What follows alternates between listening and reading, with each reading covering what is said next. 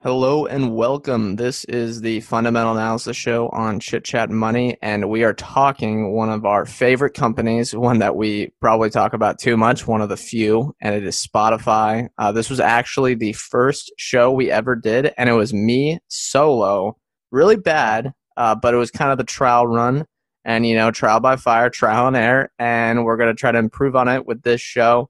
It's been over a year since the last time, and there's been a lot of news on Spotify. The financials have changed a bit. Uh, the management's still there, but you know they've done the big podcast initiatives. Uh, so I'll let Ryan get into Spotify, what they do. A lot of people know the company, and then the history of the stock.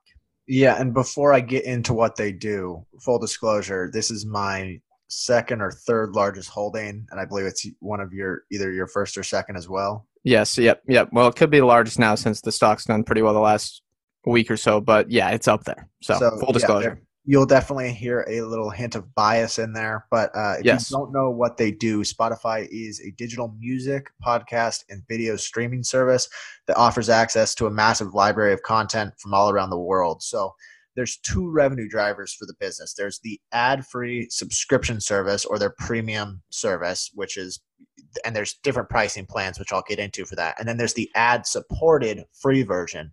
Um, and the way I kind of think about that is it's like an intro period. It's okay if you're religious at all. The ad free the or the ad supported version is like purgatory. You're just waiting to go to heaven with the premium subscription. Yeah, that's a good analogy. Yeah. That's and for reference, they get 46% conversion from the free to the premium. So it's like the customer acquisition tool. Right. And so 92% of the revenue comes from the subscription. So it's basically all from the subscriptions. And like I said, that's that ad support is basically that purgatory or that introduction period. Uh, they are the leader in terms of paying users across the world. Um, uh, I think they have double the second most, um, if I'm not mistaken. And then as an individual in the U.S., I'm not sure if it's the same for everywhere. They have three plans that you that I can choose from, and so each offers the first three months for free. So for nine ninety month, nine ninety nine a month, there's the individual plan. For fourteen ninety nine a month, there's the family plan, which is up to six accounts, and for four ninety nine a month, there's the student version, which also comes with Hulu and Showtime.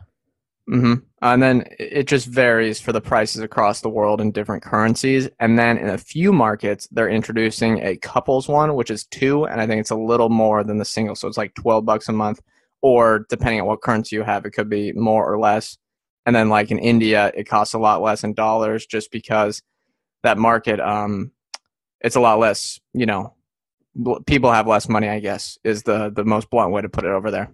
And when you're entering a market, uh, especially a new market, you definitely don't have as much pricing power. So you're going to start at sort of a low price point, which is contributing to the lower ARPU number, which we'll talk about. But I'll get into the history. The idea first came to Daniel Ek in 2002 when the filing sh- file sharing services like Napster and Kazaa were enabling pirated music. And Daniel Ek said, you can never legislate away from piracy. Laws can help, but it doesn't take away the problem. The only way to solve it was to build something that was better and compensate the music industry, which is what he did. In 2006, he sold his ad tech startup. I think he was 23 years old at the time, which netted him a fair amount of money, and that allowed him to develop Spotify with Martin Lorentzon uh, in Stockholm, Sweden.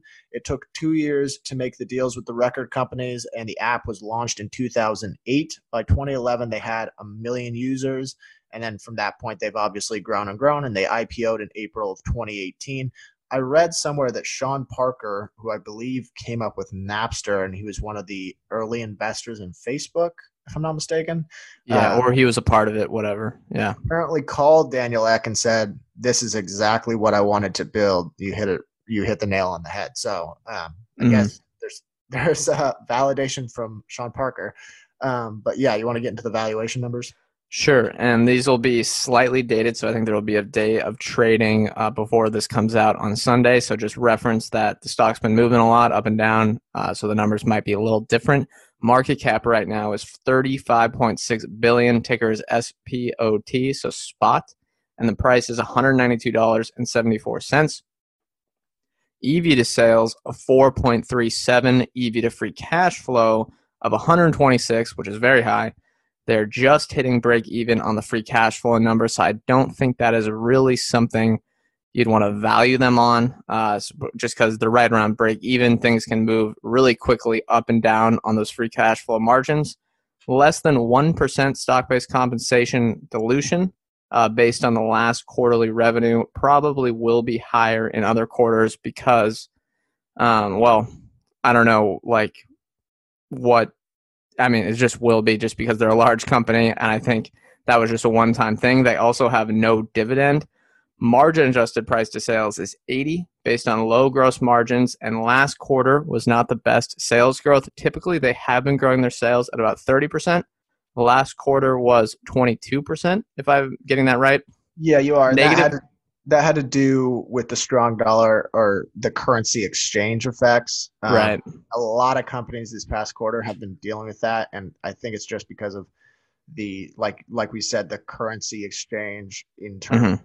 There was a, huge swings in prices um, due to coronavirus, I believe, and the economies that were impacted. So uh, yeah, the dollar was strong, so that kind of hurt them. Um, they have negative working capital, just a little bit, so it's almost close to net zero working capital. That is mainly due to high accrued expenses, which are likely due to their contract liabilities with the labels, which I think a lot of people know about. They have to pay a ton of their revenue out to the labels, which is why they get, even though they're a high growing tech stock, or you know that's probably what you define them as. They have a lower price to sales than a lot of other people just because their gross margins are lower.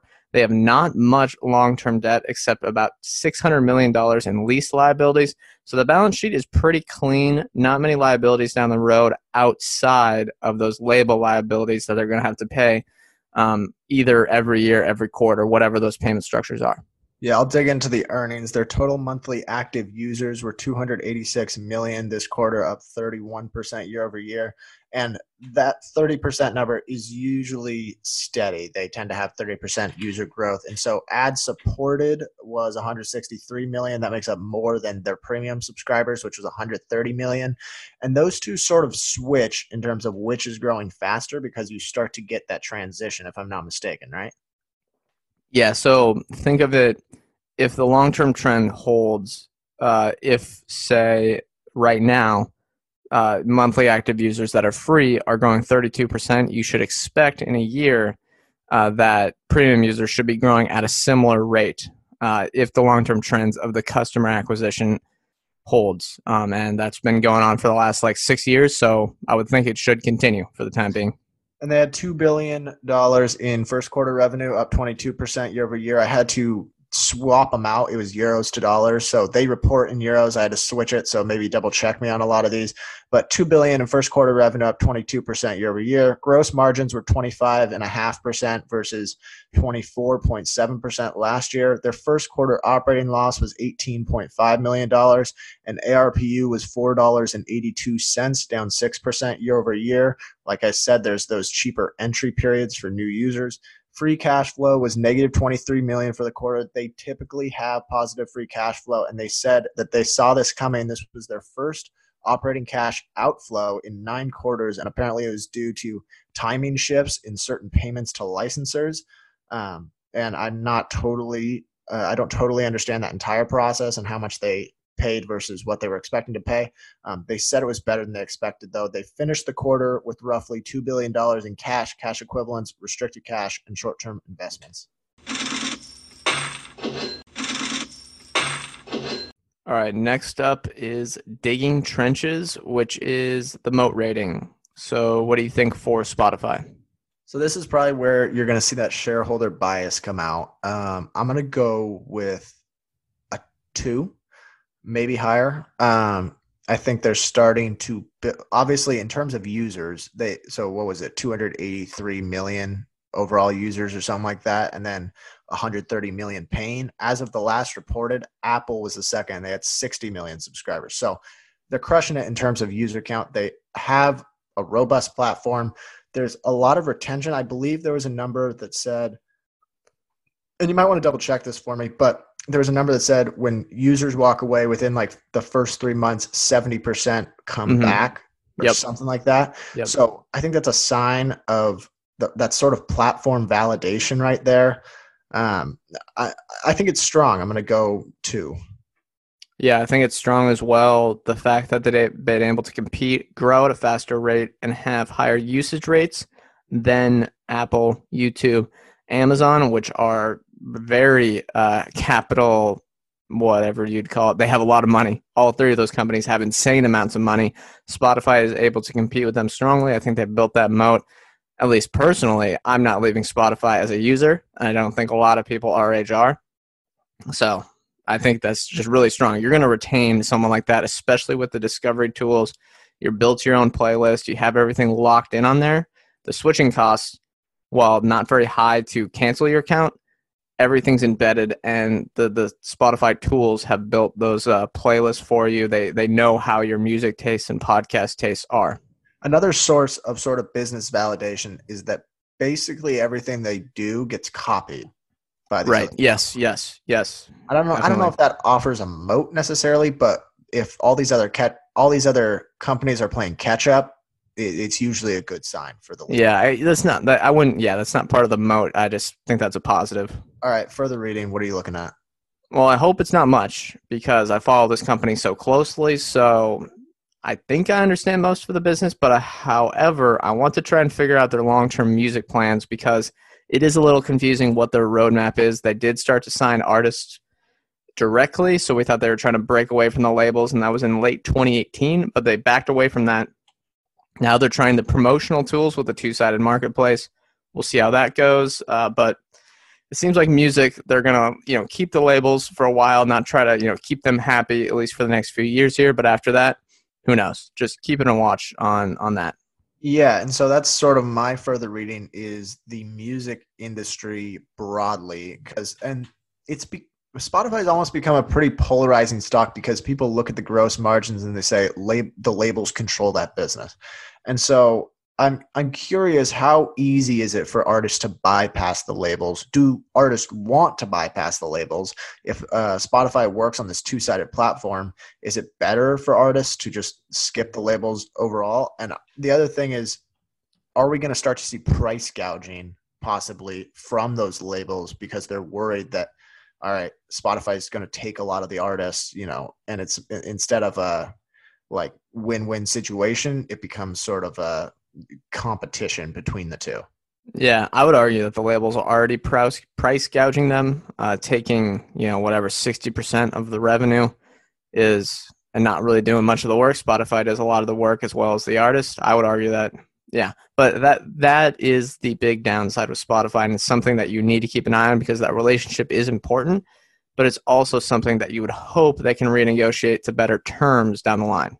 Right. Uh, future growth opportunities. What are you looking at? So the big future growth opportunities, as you probably have heard, they acquired the Joe Rogan podcast for three years for I think hundred million dollars, or you know, varying depending on incentives and how much demand he gets. But I would say that their future growth opportunity is expanding the definition of a podcast to basically just on-demand spoken word. Examples can include video recorded embedded shows. Example, they're launching that with the Joe Rogan Experience, which again is the number one show in the world. They also have the Harry Potter thing they're doing where it's basically reading chapters of the book and putting them in a podcast, which I think is very interesting. They could also launch basically audiobooks in podcast format, which I think is kind of something that's merging together closer all the time. They could also sell audiobooks, but I don't think they're going to do that. And you can also allow people to record live shows through Spotify. Some shows would probably be for that. Um, it would help because they also own Anchor, and maybe if Anchor got better recording tools, this could really work. But you could have, if you record, say, our show straight on Spotify and we didn't want to edit it at all. We were just like, all right, we're going to do this one live. It's okay if there's a couple mistakes or something like that. It gets recorded live. You could watch it or listen to it live, and then it becomes an embedded downloadable show or streamable show right after it airs. Yeah, I'm also curious on sort of the audiobook industry, you don't want to end up having to sell individual audiobooks. I don't think that's a favorable business. But maybe if they're hiring authors or making like exclusive books, buying out rights to books, um, and adding audiobooks to the platform, that might be an interesting idea. Um, yeah, because I think personally, I would want to listen to an ad supported audiobook Yeah, and then um, my future growth opportunity is just owning the podcast production side. So that does not mean content uh, like the content side, so not uh, excluding Joe Rogan. So I'm talking about the Anchor acquisition that they already made. So that they that was a big boost in that. And 60% of the podcasts on Spotify are powered by Anchor, and 70% of the new ones are powered by Anchor. So owning and enhancing the production side is the audio equivalent of vertically integrating your supply chain. Because i mean if that's the future of the business if that's what's going to help the gross margins you want to own that supply chain. So i think there's a few ways that they can enhance anchor and maybe this is me just griping as someone who uses anchor uh, one first of all i'm not griping because i like the service. it's, it's good yeah it's, it's, a good service. They have improved it um, but i think it could be better Right. So the first step to doing that, I'd say, is to acquire or build a competitive recording product like Audacity and embed it into the Anchor recording feature. Because you can record on Anchor, but no one really does that. They just upload the audio files, probably from Audacity or some sort of recording uh, product like that. Um, the second one would be dual sided advertising on Anchor. So letting a podcast like us advertise on other podcasts. I think all that extra functionality if you add that is going to gain more podcasts coming to anchor and obviously more podcasts equals more advertisers and that's what a lot of people come to anchor for is those advertisements. So yeah just enhancing the production side. Yeah definitely. All right highlights and lowlights to end it. Okay my highlights there's a scott galloway quote and you've said this before they own the most expensive real estate in the world and that is the bottom bar on the home iPhone home screen. Um, and so that's kind of where everything stems from is that audience and owning that real estate real estate. Their entire music catalog has essentially been a long-winded customer acquisition cost and we're starting to see that play out. Hopefully it's not in the future. It doesn't have to be um, but it hasn't been a profitable business to just be an audio distributor or sorry music distributor. Um, now daniel ek who is in and of himself a highlight for me, is building out all the necessary functionality to essentially own audio and the spoken word. If you can get it all, it, there's, I think he posed a question on a podcast or something. It was why is the why are the eyes ten times more important than the ears, or ten times more valuable? And I don't think they are. I spend probably as much, if not more, of my time consuming content through my ears than watching like Netflix. So I think the ears are as valuable. And right now, if you're comparing, let's say you compare like Netflix to Spotify, Netflix is priced like they're far more valuable.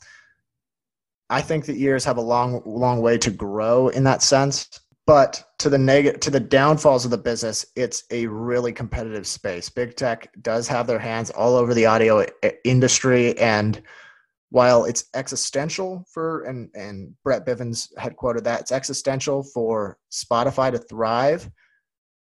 It's not for these big tech companies, but they have unlimited capital to basically throw at this. Like yeah, and then on the flip side, though, you could argue that the products just aren't as good.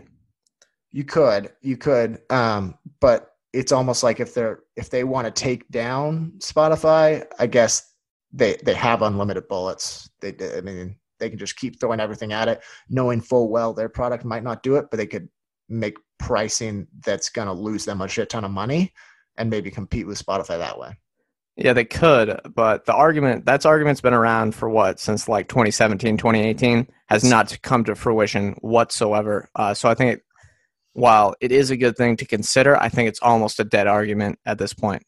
Yeah. What about you? Uh, management's a highlight for me. I think Ek is really good. He understands the game they're playing. Podcast ambitions are strong. I think that is a larger addressable market than people think. It's only a billion dollar industry right now, but it is definitely going to absorb all the on demand radio, or sorry, it's going to absorb all the radio industry, which is easily a $20 billion uh, market and that's all going to come to on demand, or the majority of it is. Their ability to grow faster than their competitors within while competing with big tech, I think, is also strong. It shows that they are a great company and that they are a company that is solely focusing on audio.